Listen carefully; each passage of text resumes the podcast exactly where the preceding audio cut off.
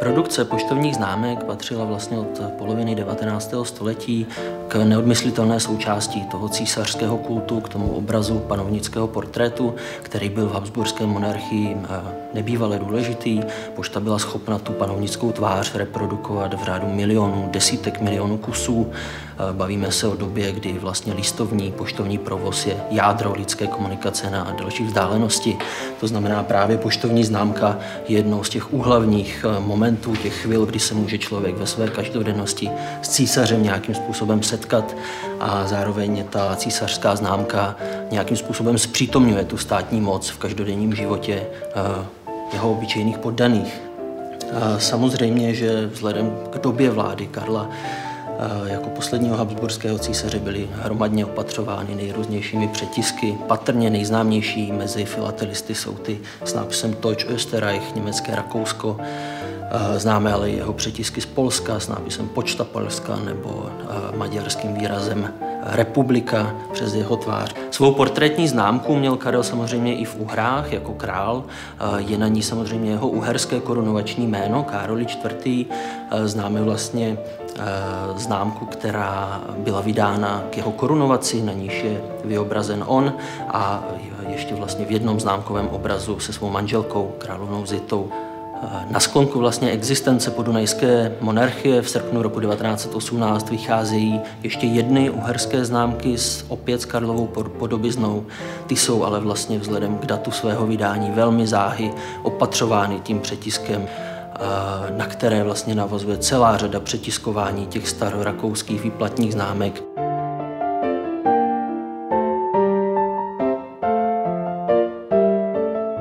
1. dubna 1922, tedy právě před stolety, zemřel na portugalském ostrově Madeira ve věku 35 let poslední rakouský císař a český král Karel I. Jeho krátký život a pouhé dva roky panování se možná s trochou nadsázky zdají pestřejší a dramatičtější než 68 let vlády jeho předchůdce Františka Josefa I. Eva Demerle, která je také německou spisovatelkou a dříve působila jako blízká spolupracovnice Oty Habsburského. Milan Novák, brandýský patriot, autor publikace Karel I., světec a poslední král v Čechách. Dobrý večer. A je tady také Jiří Rak z Fakulty sociálních věd Univerzity Karlovy. Vítejte v historii CS. Tak eh, na rozdíl od následníků jiných panovnických rodů, Karel I. nebyl od počátku určen k té cestě, kterou potom musel vykonat, po které musel jít. Eh, můžeme stručně přiblížit, z které části Habsburské dynastie pocházel a jak by se pravděpodobně vyvíjela jeho životní dráha, kdyby se nestaly ty věci, které se potom staly. Děkuji. Srdečně děkuji za pozvání. Podle mě je skutečně skvělé, že tu dnes můžeme hovořit o blahořečeném císaři Karlovi, císaři míru. Zejména v dnešní době je to nesmírně důležité. Když se mladý Karel narodil, narodil se jako syn synovce císaře Františka Josefa. Bylo to v roce 1887. Tehdy ještě žil korunní princ Rudolf. Ten o dva roky později v Merlingu zemřel a nástupnictví přešlo na arcivévodu Františka Ferdinanda průběhu času se ukázalo, i tím, že se Franz Ferdinand oženil s hrabenkou Chodkovou, že jeho děti nebudou mít právo zdědit trůn. František Ferdinand musel v roce 1900 podepsat, že se zříká nástupnictví pro své potomky. Tím bylo jasné, že nástupnictví přešlo na mladého arcivévodu Karla. Syna jeho bratra, tedy arcivévody Oty, bratra Františka Ferdinanda.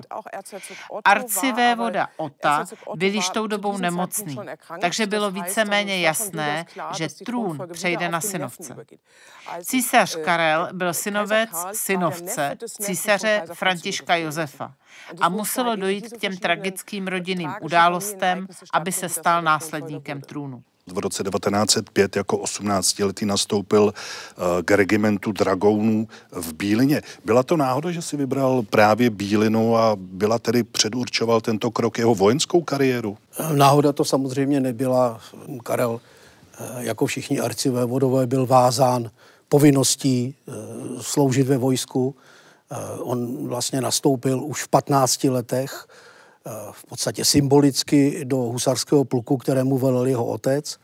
Eh, ta bílina byla jeho krátká služba, protože po ní následovala vysokoškolská studia v Praze a po nich eh, přišel teprve eh, na tu několika letou službu pravidelnou denní do Staré Boleslavy k sedmému dragonskému regimentu. Karel I. studuje v Praze, studuje, eh, má, absolvuje německo-české studium, profesoři jej navštěvují na Pražském hradě, eh, dokonce se svojí budoucí manželkou se seznámí ve Františkových lázních a v roce 1917 koupil Brandýský zámek. Eh, opět, svědčí to o nějakém jeho hlubším vztahu k českému prostředí, nebo je to zase série náhod? To, to prostě byl poslán na vojenskou službu, to znamená i do té Prahy, že jo, to byl taky převelen prostě. A hlavně, jako on navázal ty prostě styky, prostě píše se o tom, že nejen to bylo přepichové bydlení. Vlastně to byly důstojnické byty v našich podstatkových městech a najednou Pražský hrad. A obývá tam to apartmán císařský. To je první věc. Druhá věc je uh, ta, to, to jeho škola, to univerzitní studium nemůžeme představit, že on docházel do, do školy jako normální student. Jo? Za ním chodili profesoři na hrad. Ale byl to profesor Gol, který učil dějepis. Profesor Ott, který ho přinášel práva. Takže to vzdělání bylo v podstatě kvalitní. Ale zanechal jsem mi stopy, že tu Prahu měl rád potom. A Čechy vůbec. Paní Demrle, vy jste tady zmínila ten řetěz událostí, eh, po kterém doputoval Karel I. Eh, na ten následnický post. A mě by zajímalo, nakolik byl připraven nebo nepřipraven vykonávat tuhle tu roli, na kterou vlastně v podstatě neměl být připravován. To si vynutili až ty okolnosti. Ano, v průběhu let se teprve ukázalo, že se do této role dostane. Rodiče arcivé vody Karla se v tomto velmi dobře shodli. Ačkoliv v jiných oblastech se tak dobře neschodli, ale v této oblasti se shodli. Existuje velice pozoruhodný dopis Karlova otce, Karlovu vychovateli, hraběti Valisovi. On tam píše, bude-li tomu Bůh chtít, stane se náš syn jednoho dne císařem. Proto mu musíme dát co nejlepší vzdělání. A právě tak to proběhlo. Vy už jste to zmínil, dostal opravdu to nejlepší vzdělání. Obsáhlé, komplexní i velmi praktické vzdělání. Hrabě Valis s ním hodně cestoval. Nejen po monarchii, ale cestoval s ním po celé Evropě. Podstatná cesta byla zejména cesta do Francie, do Alsaska-Lotrinska. Mladý vévoda v Alsasku-Lotrinsku viděl, že tento region přináleží spíše k Francii než k Německu. A v jeho pokusech o mír to bude v budoucnu hrát velkou roli. Takže si mohl na tyto věci udělat vlastní názor i na základě vlastní zkušenosti. Tedy byl připraven co možná nejlépe. Karel I. se svojí už manželkou Zitou v roce 1912 vykonal velkou cestu eh, po našich zemích. Eh, z Brandýsa putoval na Moravu a Slesko. Jak byl přijímán? Co ho k té cestě vedlo? Jak se cítil v českém prostředí? Já interpretuju neustále vojenské rozkazy. Samozřejmě ta eh, cesta byla cestou nutnou a vynucenou, protože sedmý dragonský regiment z posádky ve Staré Boleslavi po 22 letech se stěhoval do Kolomie eh, v Haliči. To je dnes eh, místo, které je na, na Ukrajině. Tehdy patřilo do té eh, rakouské Haliče a tam sedmí dragouni vystřídali ty známé a populární holobrátky 14. dragonský regiment, který se zase vracel do Brandýsa. Takže ta cesta byla nutná. Jeli v sedlech, v březnu ve velice nepříjemném počasí eh, cestovali eh, každý den těch tisíc, více jak tisíc kilometrů, než se tedy eh, dostali do Haliče, do té nové posádky. A v rámci té cesty samozřejmě se Karel zastavoval v celé řadě míst a obcí, protože tam dragouní nocovali. Zajímavé je, že jsou vlastně všude na to památky. Zita jako manželka jela s ním. Nejela v sedle, že jo, ani v kočáře, jela vlakem a na každý zastávce ho čekala. A je to vlastně poslední přesun dragonského pluku, jak se sluší a patří. Ne, že by dragoni odvedli koně do vlaku, a dragoni na koně sedli a odjeli. Ano. To, to, to byla strašná paráda, že jo, taky. A byla to atrakce pro ty lidi. Karel Hasbůvský byl jediným státníkem, který v naší obci pobýval. Pouze prezident Masaryk tudy projížděl cestou do Poděbrat. Příjezd vody s jeho skvadronou eh, brandýských dragounů byla plánována až na poledne, ale protože mrholilo, arcivévoda přijel již v 11 hodin a proto eh, celá obec přišla eh, arcivévodu přivítat. Arcivévodkyně Zita jela vlakem do Sacké a odtud jí do kostelní hoty přivezl kočár. V této místnosti na faře v kostelní hotě ze dne 2. na 3. března 1912 přespal arcivévoda Karel se svou manželkou Zitou. Stalo se tak z vděčnosti k místnímu faráři Františku Wolfovi, který sepsal životopis arcivévodských novomanželů a knihu poslal na císařský dvůr do Vídně. Mě by zajímalo, protože František Ferdinand měl připravenou řadu reform. V řadě věcí se neschodl s císařem Františkem Josefem. Jaké bylo postavení Karla I. mezi těmito dvěma osobnostmi? Karel chápal velice dobře, že je velice problematické nacházet se mezi těmito dvěma mocenskými centry, tedy Hofburkem a císařskou kanceláří a tím druhým centrem, vojenskou kanceláří v zámku Belvedere, kde sídlil František Ferdinand. On to pečlivě sledoval. Viděl konkurenci, viděl vzájemnou žádlivost. František Ferdinand si musel tuto pozici budovat celých 20 let. Tehdy nebyl žádný popis práce pro následníka trůnu, co má dělat a co ne. Mladý Karel jasně viděl, že by teď bylo velice nevhodné, kdyby založil třetí mocenské centrum s vlastní kanceláří. Byl v úzkém kontaktu s arcivévodou Františkem Ferdinandem i s císařem Františkem Josefem. Vůči oběma byl loajální. Máme i doklady, že František Ferdinand pro něj připravil určité dokumenty pro případ, že by se mu něco stalo. On tušil lecos, takže mu řekl, podívej se, když se mi něco stane, tady v mém psacím stole najdeš složku z podklady a ta je pro tebe. Když byl František Ferdinand zastřelen v Sarajevu, Karel se vydal co nejrychleji do Belvederu a pokusil se tu složku najít. Ale ona tam už v tom okamžiku nebyla, zmizela. On byl trůnu strašně vzdálen. Kdo mohl předpokládat, co se stane?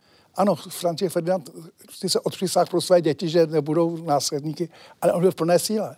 To mohl řady desítek let ještě před ním.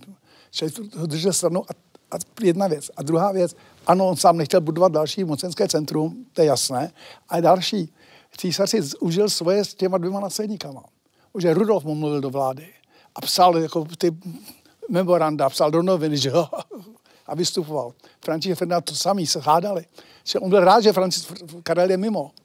Že mluvil do vlády, velké nelibosti starého pána, ale prostě ten Karel zůstal jako mimo a byl, vyhovoval to všem. A teď přišla ta chvíle, kdy on se stává tím nejdříve druhým následníkem a tam už poznává ty poměry monarchii. Galandauer velice hezky píše, když byl Karel na oslavách bitvy u Chlumce, u nad Labem, 1913, to let této bitvy vítězné. A prostě tam se radovali místodržitel i on, že nedošlo k výtečnostem. Je to už jiný, druhý následník trůnu a raduje se, že po nich názeli kameny. Protože to, to už bylo německé nacionálové, který byli proti rakouským. Pořád pocit, že Němci byli pro Rakousko. Ne. Německé nacionálové byli ostře proti rakouský. A on, on měl strach z nich. Jo. Takže on si uvědomoval ty poměry rozašený tedy rozašený opravdu e, národnostní. A potom si uvědomoval prostě tu, ten stav armády. A to je zase věc, která spojuje se všema těma, ta, oběma dvěma následníkama předtím. Protože Rudolf i František Ferdinand to byly osobnosti úplně jiný. Jeden liberální, jo, velice jako volnomyšlenkářský, jeden velice katolický, konzervativní, ale co je spojovalo? Oba byli generální inspektory armády, armádu znali a oba dva chtěli mír. To je zase další velká křivda, která se páchá v českém myšlení, že František Ferdinand byl pro válku. Ne. Naopak je známý, že on vždycky psal držte na, na úzdě generální štáb, když odjížděl pryč. Takže prostě oba dva byli mírotvorci. Sarajevu vypukne velká válka, Karel I. se stává následníkem, ale je eh, vyslán na frontu. Proč ten odstup? Proč ho de facto odstavil od těch státnických záležitostí? Tak eh, já si myslím, že on od těch státnických záležitostí nebyl odstaven. On cestoval, eh, cestoval po bojištích a byl ve styku s, s císařem. Eh, takže myslím si, že mu zprostředkovával celou řadu velice podstatných informací, co se na bojištích děje. Tam si myslím také, že už můžeme poprvé se setkat s tím, že Karel ne vždycky eh, a dokonce eh, můžeme říct i málo kdy a velmi zásadně nesouhlasil s tím způsobem vedení války, tak jak, tak jak je prováděl tehdejší generální štáb. A z této doby se vlastně eh, také jako, jak si rekrutují ty jeho, eh, ty jeho zkušenosti frontového, frontového eh, jaksi vojáka.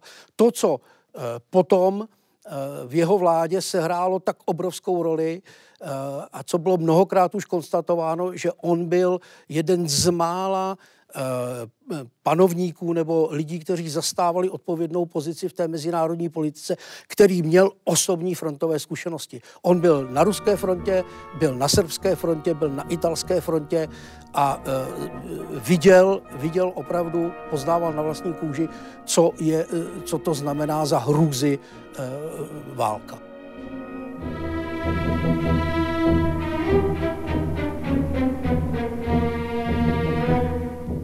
V roce 1916 eh, umírá císař a eh, údajně před smrtí řekl Karlovi prvnímu následníkovi, převzal jsem trůn za nejtěžších okolností a předávám jej za okolností ještě těžších. Karel se stává císařem. Za jakých vnitropolitických a mezinárodních okolností? Ja, da müssen wir uns ja auch noch mal Tady je potřeba se detailně podívat na geopolitické podmínky, za nichž jednotliví aktéři tehdy dělali politiku. Já bych tedy ráda poukázala na něco, o čem se bohužel v Německu diskutuje velice málo. A nevím, jak je tomu zde. V roce 1915 v Německu vyšel esej Střední Evropa. Autorem je Friedrich Naumann. Velmi nacionalisticky šovinistickým způsobem způsobem je tam popsána německá hegemonie ve střední Evropě. Tato německá hegemonie sahá od Beltu, severně od Dánska až po Dubrovník. To byl sen, o kterém tehdy snil německý generální štáb. Tehdy se to vědělo a bylo to zcela zásadní. A i mladému císaři Karlovi bylo naprosto jasné, že tento koncept střední Evropy, koncept německé hegemonie, že tento sen je velice velice nebezpečný pro samostatnost monarchie. Že tyto teutonské sny mohou vést k prohrání války. A proto se pokoušel za všech okolností okamžitě a co nejrychleji navázat kontakt s trojdohodou v Paříži a v Londýně. Äh, to je přesně ten politický důvod, který je nesmírně podstatný. On se neustále vracel ke konceptu střední Evropy, který lze snít s hohenzollernskými císaři i bez nich. O 20 let později konec konců přišel někdo, kdo se to pokusil prosadit. Později se ještě dostaneme k Sixtově misi, ale Karel pochopitelně informoval německé spojence, že zahájí rozhovory s trojdohodou. Nejvyšší německé velení pod Ludendorfem a Hindenburgem samozřejmě znervoznělo, protože jim bylo jasné. Pozor, když se teď dohodnou na míru, tak naše koncepce střední Evropy bude ztracená. Už to nebude možné. Pak německá strana, tedy německý spojenec, zahrnul Rakousko propagandou, která padala na úrodnou půdu v určitých kruzích, které již byly také zachváceny nacionalismem. Zejména Němci v Čechách, kteří byli silně orientováni na Berlín. Takže ta propaganda otrávila atmosféru v monarchii. To je tedy ten zahraničně politický komplex na úvod. On přesně věděl, že prohra ve válce či porážka ponechá Německo územně relativně netknuté, ale pro Rakousko to bude problém existenciální. Rakousko vidíme jako geopolitickou jednotku po staletí rozhodující pro celý podunajský prostor. Karel se bál, že když se tento dunajský prostor rozpadne, vznikne mocenské vákuum, které bude geopoliticky vysoce výbušné. Ale v kontextu toho, co říkáte, je zajímavé, že vlastně Karel I. se nechal toho roku 1916 eh, nechal korunovat uherským králem, což mu někteří kritici, historici vytýkají, že to byla vůbec jeho největší chyba v jeho politické kariéře, protože mu to svázalo ruce pro ta rozhodnutí nebo pro ten směr, kterým se chtěl vydat, jak jste říkala. Ano, ale jakou měl äh, jinou volbu? Ono to bylo tak, že sotva vystydlo tělo císaře Františka Josefa, äh, předseda vlády Tisa se vydal z Budapešti do Vídně, aby toho mladého muže, kterého vlastně téměř neznal, obhlédl, aby se s ním äh, seznámil, ale hlavně, aby ho donutil k tomu, aby se nechal co nejrychleji korunovat. Tehdy nebylo tajemstvím a diskutovalo se o tom už před vypuknutím světové války, že konstrukce vyrovnání je zastaralá. Maďaři měli vždy velký strach z Františka Ferdinanda. Oni tvrdili, že je protimaďarský a že okleští maďarská práva. Ale ono bylo absolutně nutné, aby úhry, které byly ústavně organizovány velice feudálním způsobem, aby byly zreformovány. Což byl opravdu silný charakter, toho mladého muže, císaře, dotlačil k tomu, aby se co nejrychleji nechal korunovat. Tedy, aby přísahal na ústavu, že nic nezmění. Také mu sdělil, že armáda od Maďarů dostává výzbroj a potravu, což je v hladové zimě dosti relevantní. Císař Karel řekl, dobře, uděláme to tak, ale po válce se pustíme do reform. Takže se 30.12.1916 konala velice skvostná korunovace, kdy staré uherské království mohlo ještě jednou ukázat svoji krásu a vznešenost ta ústava e, maďarská ku příkladu stanovovala, nebo uherská stanovovala, že nekorunovaný král nemůže v zemi dělat žádná závazná podstatná rozhodnutí. Že interregnum e, v úhrách nesmí trvat déle než 6 měsíců. A to je celá řada věcí, které potom toho e, Karla jako panovníka nutili do určitých rozhodnutí, v, re, v relativně krátkém čase a on vlastně neměl jinou volbu. A e, pro něj, myslím si, je typické, že e, často, nebo my bychom mohli říct i, že ve většině těch situací e, zásadního charakteru ten Karel vlastně stojí před volbou, která nemá pozitivní řešení není prostě žádné pozitivní východisko. On prostě musí něco udělat, ale přitom si uvědomuje, že e, nic z toho není přesně to, co by chtěl. A upřímně řečeno, s tím třeba souvisí i ta korunovace v Čechách. Karel uh, chtěl uh, reformovat tu, eh, tu říši.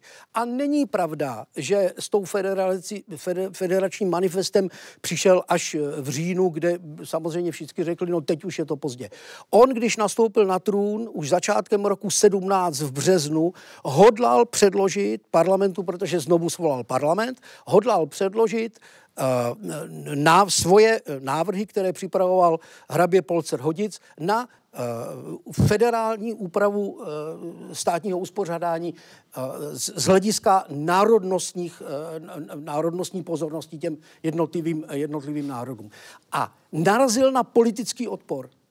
Takže jemu v podstatě nebylo umožněno ty věci eh, včas udělat. To jsou, to jsou právě ty situace, kdy on se stává jaksi zajatcem těch politických souvislostí, těch konkrétních politiků a nemá volné Ze kterých nelze vystoupit. A, ano, a to se stalo mnohokrát. Já bych tady udělal malou odbočku, protože ono se traduje, že o všech důležitých rozhodnutích a krocích se Karel I.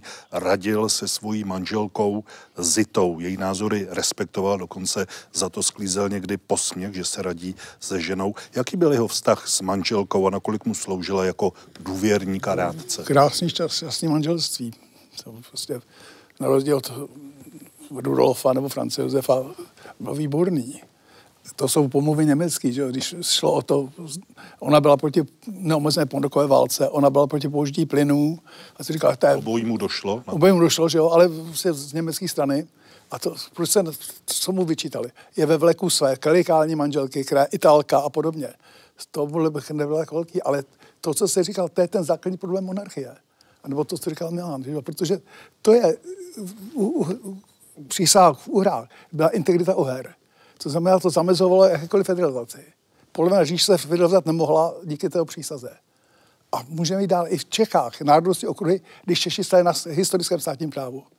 A to znamená, že by, a Němci chtěli uzavřené jazykové území.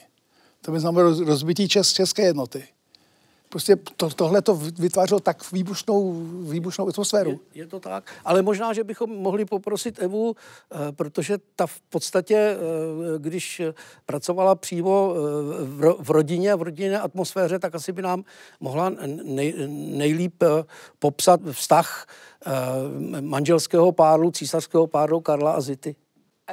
Jednak nastala naprosto výjimečná situace, protože to byl snětek z lásky. V těchto kruzích to bylo velmi neobvyklé. Ale nesmíme zapomínat, že Karel a Zita se sice zblížili ve Františkových lázních, ale znali se už od dětství. Oni vyrůstali nedaleko od sebe. Vila Wartholz v Reichenau není příliš daleko od zámku Schwarzau, kde bydlela rodina Bourbon Parma.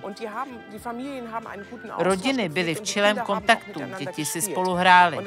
A teprve později se setkali mladí Karel a Zita ve Františkových lázních. A on si řekl, ach, tak tuhle nebo žádnou jinou. Tuto ženu si musím vzít. Byl to prostě absolutně šťastný případ ve všech ohledech.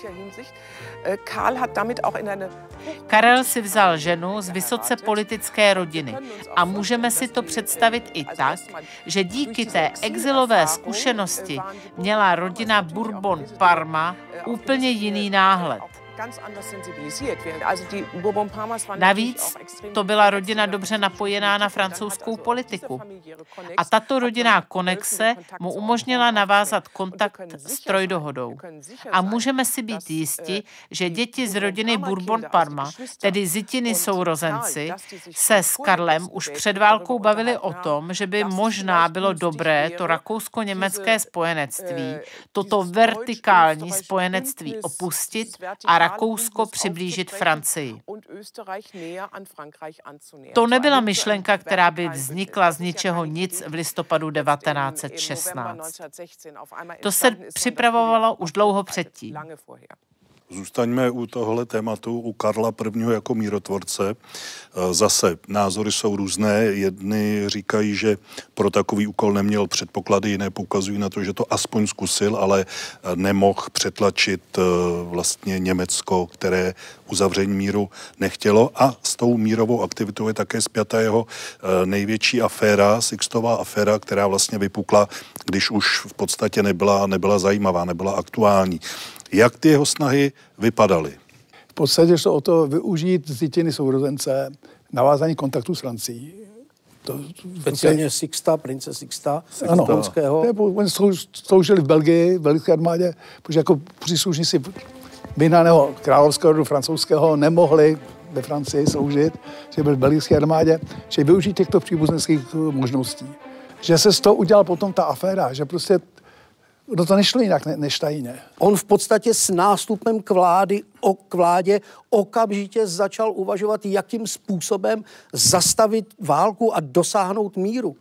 On byl příznivce e, míru nikoli podmínečného. On viděl, že v tom strašlivém utrpení které prožívala teda celá Evropa, že je potřeba eh, dosáhnout míru i za nejrůznějších ústupků, ke kterým on, na rozdíl od jiných panovníků a jiných zemí, byl ochoten.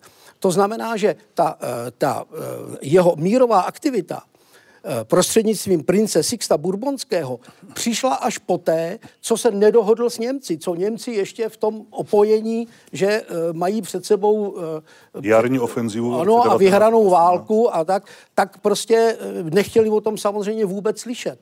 A tehdy Karel chce pokračovat v těch mírových jednáních a jde to do toho takzvaně na vlastní pěst, na vlastní riziko a na vlastní nebezpečí. Měl podle vás šanci uspět s těmi jeho mírovými návrhy a s těmi jeho mírovými různými cestičkami, které zkoušel prošlápnout? Ano, reálná šance existovala. To je potřeba otevřeně říci. Proto raději hovořím o Sixtově misi, než o Sixtově aféře. Reálná šance existovala. A když zemřel František Josef, francouzští politici se obrátili na Sixta Bourbon Parmu a zeptali se ho, jestli by pro ně nemohl navázat kontakt se svým švagrem, císařem ve Vídni. A ten tento kontakt se uskutečnil. V celém tom příběhu bohužel došlo k nešťastné události. Došlo ke změně vlády ve Francii. Už nebyl premiérem Aristide Prio, ale Alexander Ribon, který byl politicky dost bez fantazie.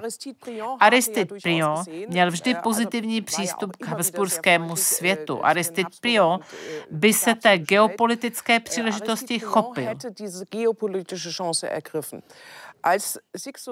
Když pak byli Sixtus a Xavier v Londýně a hovořili s Davidem Lloydem Georgem, s anglickým premiérem, tak tam byla velice konkrétní nabídka rozhovoru ze strany císaře Karla. A on řekl, to je mír. Ano, On viděl, že Rakušané jsou ochotně hovořit o zásadních bodech. Především zmiňme Alsasko-Lotrinsko.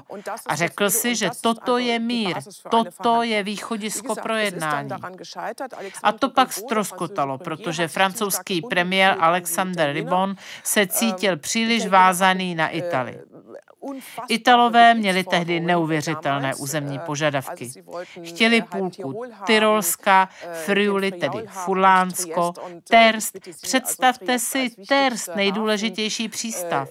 Toho se přece žádný rakouský císař nemohl vzdát. Představte si i náladu v zemi. Lidé byli ještě pořád zhrozeni z italské zrady z roku 1915.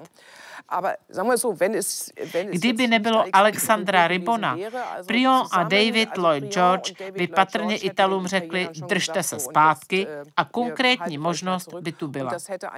Kdyby se v takovém případě rozhovory konaly, mohl jít Karel za äh, Němci a říci, takováhle nabídka leží na stole, pojďte jednat.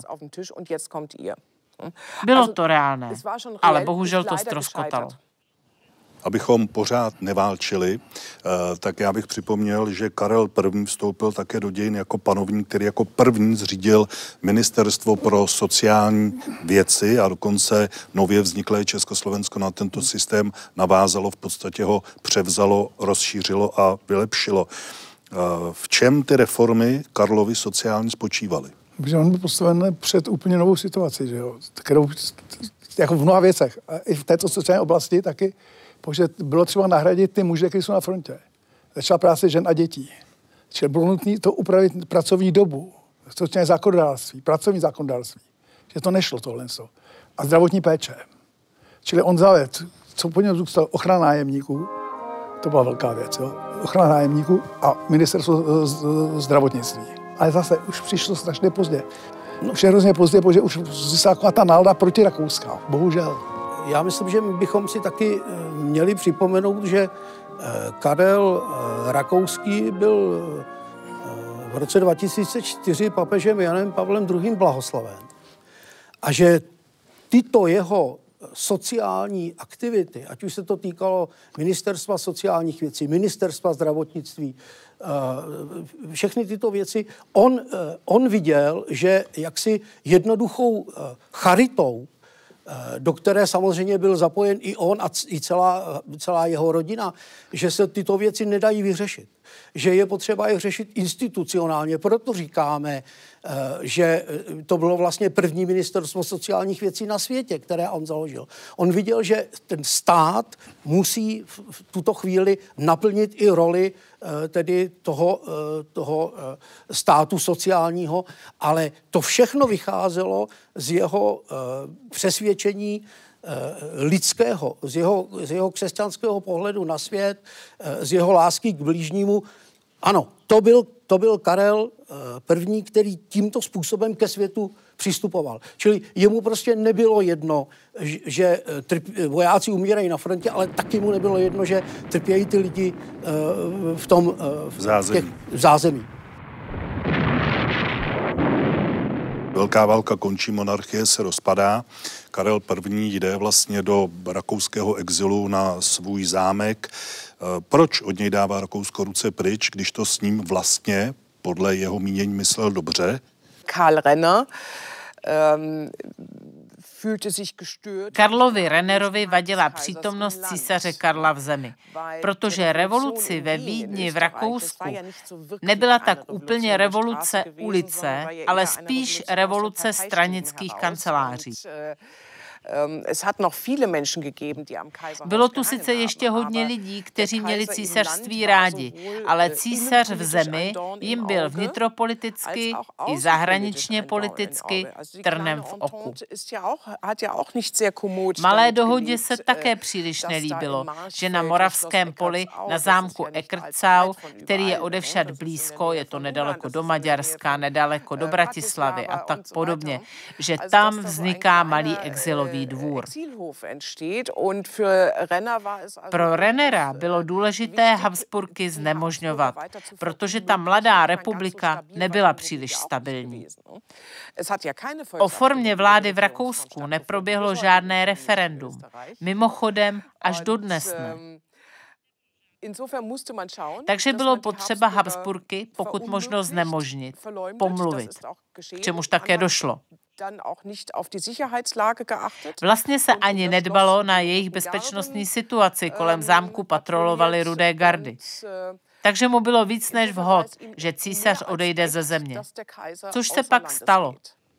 Er Ještě se pokusil vynutit jeho odstoupení, což se nepovedlo. Císař Karel nikdy neodstoupil, ale pouze se dočasně vzdal svého podílu na vládnutí.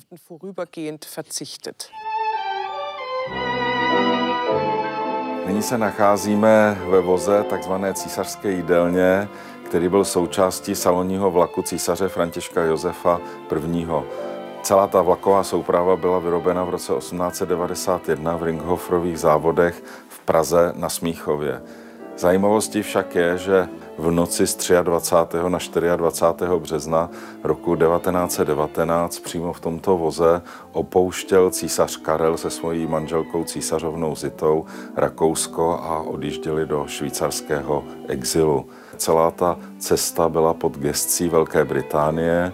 Vůz byl také doprovázen britskými důstojníky, nesměl být kontrolován, to znamená, co si císařská rodina naložila do tohoto vlaku, tak si mohli bez jakékoliv kontroly odvést. Samozřejmě už neodjížděli z Vídně, odjížděli z malého nádraží, které dneska už je dávno zrušené, z obce Kopšteten z Rakouska. A údajně v tomto voze naposled tedy císařský pár povečeřel na rakouském území. Po roce 1919, kdy tímto vozem odjel poslední rakousko-uherský císař eh, Karel I se svojí ženou císařovnou Zitou do švýcarského exilu, tak došlo k tomu, že dvorní vlak byl rozdělen mezi nástupnické státy a údajně na přání Tomáše Garika Masaryka byl tento vůz předán Československu. Vůz následně byl zařazen do takzvaného prezidentského vlaku, ve kterém působil až do roku 1965. Asi nejvýznamnější byla jízda 16. května roku 1945, kdy eh, tímto vozem se ze svého britského exilu přes eh, Moskvu a Košice a Brno vrací do Prahy prezident Edvard Beneš. Karlovi I. patřil zámek v Brandise nad Labem a údajně jsou známy pokusy, kdy Karel chtěl získat azyl v Novém Československu a bydlet na svém zámku. To, že Karel Habsburský měl Brandýs rád, to je doloženo. A nakonec vlastně to svědectví podal on sám, když si v 17. roce eh, Brandýský zámek koupil do svého osobního vlastnictví, zaplatil na něj zhruba 8 milionů zlatých a určitě ho nekupoval proto jenom, aby ho vlastnil. V roce 18 jsou doloženy v první polovině roku Eh, jsou doloženy zásilky věcí, které z Vídně na Brandýs eh, chodily, byly to některé rodinné věci, takže lze předpokládat, že by Karel rád se svojí rodinou, nebo alespoň jeho rodina, Brandýs jako, jako útočiště v Čechách používali. Ale já za celou dobu jsem nikde nenašel doklad o tom, že by se stalo to, co se traduje, že by Karel v, v těch dnech rozpadu monarchie, kdy tedy měl úplně jiné starosti, žádal eh, vládu nástupnického, tedy Československa, o to, aby mohl eh, na eh, zámku v Brandýse. Ono to zřejmě bylo také nereálné svým způsobem v té době, když to neprošlo v Rakousku, tak by to tím spíš nepřišlo v úvahu v Československu. Výsledek je takový, že Karel I. odchází do Švýcarska a potom stojí za zmínkou jeho jeho dvě uherské, maďarské aktivity, které v podstatě mu ten život opět zase zkomplikovaly. O co tam šlo, jak to proběhlo?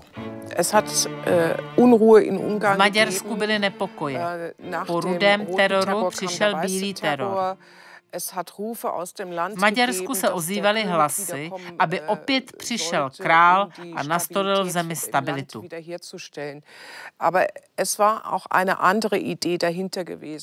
Ale stála zatím i jiná myšlenka. Karel před sebou viděl rozbitý podunajský prostor. Všechny ty státy nebyly samostatně života schopné. To je velmi důležitý bod. Nebyly samostatně života schopné. Najednou měli problémy s národnostními skupinami, které dříve neměly kvůli nacionalismu. Äh, Jeho myšlenka byla asi taková, kdyby se podařila restaurace v Maďarsku, tak by to mohlo být nové jádro podunajského společenství. On dlouho a vlastně až do konce života propagoval podunajskou federaci, äh, kterou mimo jiné propagoval i jeho syn Otto von Habsburg až hluboko do druhé světové války, což je také zajímavý vývoj. A to proto, že viděl, že by země v podunajském prostoru měly být spojené a dobře si rozumět, aby se zabránilo vznikajícímu mocenskému váku. Zhruba v tomto světle musíme vidět ty dva pokusy o restauraci. Samozřejmě oba selhaly. První pokus o restauraci stroskotal na odporu Hortyho, který porušil svou přísahu z listopadu roku 1918, kdy přísahal, že si nedopřeje klidu, dokud jeho císař nebude znovu na svém trůnu. Druhý pokus o restauraci stroskotal také kvůli zradě a špatné organizaci. To je potřeba si přiznat. My jsme zvyklí to výdat tak eh, speciálně to, to, tu restauraci v Uhrách, že se Karel pustil do nějakého neuvaženého dobrodružství, dokonce ke kterému ho ponoukala císařovna Zita. Eh, to jsou nesmysly. Ta restaurace v Úhrách byla dokonce domluvená diplomatickou cestou. S tím souhlasila Francie. Oni už ty eh, dohodové mocnosti jak si začali vnímat, že jestliže Eh, tím poválečným stavem chtěli způsobit oslabení Německa, takže se v podstatě ve výsledku války podařil pravý opak. Eh, někteří francouzští generálové, když byl podepsán mír eh, po první válce, tak prohlašovali, že to není mír, ale příměří na 20 let. Jak si Karel v tuhle tu chvíli velmi jasno zřivě vidí celou tu situaci v tom rozděleném podunajském prostoru a on, on nejde do žádného neuváženého dobrodružství. On jde do uváženého obrovského rizika pro svoji vlastní osobu do obrovského nebezpečí a ví, že se může stát, že riskuje všechno, možná i život. A dokonce Karl Werkmann, což byl jeho tajemník eh, v tom švýcarském exilu, tak eh, je zaznamenán jejich rozhovor. On ho na to upozorňoval a ten Karel mu tam zcela jasně odpovídá a vysvětluje, proč musí naplnit svoji přísahu, proč musí naplnit to, že je tedy eh, jaksi eh, panovníkem a proč se do, toho, do těch úher musí vrátit. Takže tady bych byl, eh, jaksi bych strašně byl rád, kdybychom my toho Karla viděli jako člověka, který chápal svoji roli panovníka a který ne, že nebyl na tu vládu připraven. On na ní byl připraven, ale on byl nucen dělat jaksi věci, které, jak jsem už řekl, neměly pozitivní řešení. E, nicméně tento krok nevychází. Karel I. končí v dalším exilu, tentokrát na Madejře i se svojí rodinou a tam na jaře před stolety umírá na zápal plic. Eh, jaký byl osud jeho rodiny, jeho ženy, jeho dětí? Příběh císaře Karla na Madejře je samozřejmě tragický, ale myslím, že můžeme také říci, že jeho život byl naplněný. Já jsem se jednou Otty von Habsburka zeptala, uměl byste si představit, že by váš otec žil dál? A on mi řekl, ne, jeho život byl naplněný. Äh, äh, jeho život podle pozemských měřítek určitě selhal, ale jeho život rozhodně neselhal er podle äh, transcendentních měřítek. To je to, co řekl Otto von Habsburg. Řekl, seděl jsem u otcovy smrtelné postele a pochopil jsem, že jeho život byl velice úspěšný. Bůh požaduje, abychom vždy dělali to nejlepší. A přesně tak to jednal můj otec. Und genauso hat mein Vater gehandelt. Nun, äh, wie immer, der Kaiser starb. Äh, Ale následně císař äh, zemřel, vdova císařovna Zita byla na ostrově v Atlantiku na Madejře. A tehdy to nebyly čtyři a půl hodiny letu. Tehdy to bylo nekonečně daleko. Byla bývalou císařovnou země, která již neexistovala, Měla sedm eh, dětí, osmé na cestě a byla zcela bez prostředků. Pak jí pomohl španělský král, který celou rodinu nejprve odvezl do Madridu.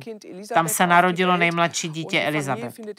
Rodina teprve po několika letech našla útočiště v Baskicku v Letasiu, kde Zita vychovala své děti.